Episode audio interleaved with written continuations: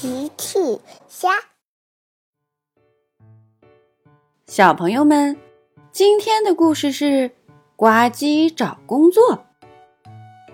小朋友，今天的故事里，呱唧最后找到的工作是什么呢？评论里告诉奇妈妈吧。海底小纵队的成员们一直守护着海洋世界。假如他们离开小纵队，要各自去找一份工作，他们会做什么呢？突突兔，他在沙滩风景区找到了工作，一名优秀的摄影师。跟我说茄子，佩奇一家跟着突突兔说茄子。突突兔拍好了照片。非常好，谢灵通他在幼儿园找到了工作，他就像一本行动的百科全书，所以他负责给孩子们讲各种科学知识。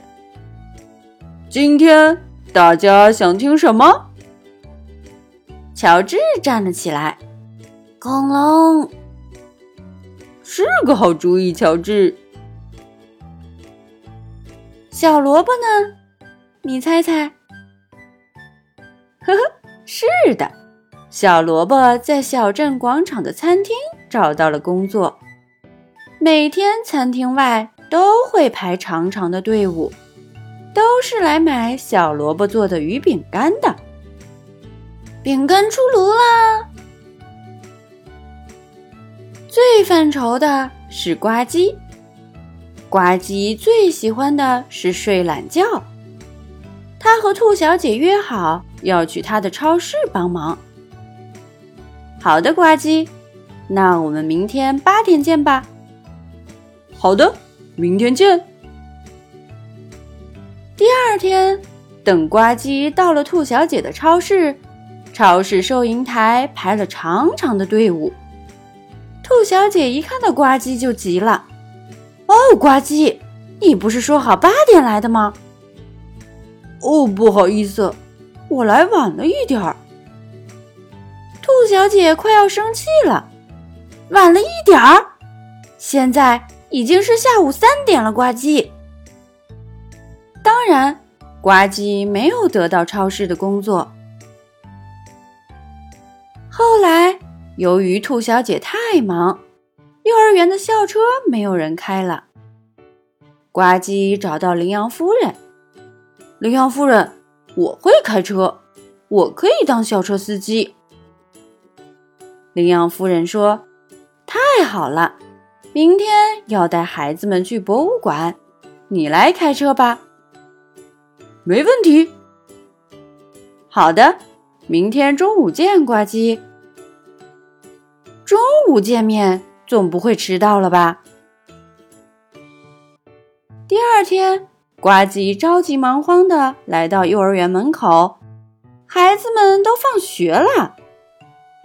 呱唧问佩奇和瑞贝卡：“怎么你们都放学了？不是要去博物馆吗？”佩奇回答：“哦，呱唧，博物馆下午一点开门，现在已经五点了。”瑞贝卡说。是的，博物馆已经关门了。呱唧。于是，呱唧也没有得到校车司机的工作。哦，不过不用担心，呱唧最后还是找到了工作，就在森林公园里。干什么呢？我们去看看吧。在猫头鹰女士起床之后。他给猫头鹰女士准备午餐。在猫头鹰女士活动的时候，他拿笔和纸记录她的健康情况。为什么？因为猫头鹰是晚上活动的呀。猫头鹰起床的时候已经是下午了。猫头鹰吃早饭的时候，天已经黑了。而呱唧呢，起床的时间也是下午。所以他总是刚刚好能赶上照顾猫头鹰，是不是很棒？呵呵。小朋友们，齐妈妈新出了一个讲绘本故事的专辑，搜索“齐妈妈绘本故事”就可以听喽。好了，小朋友晚安，明天再见。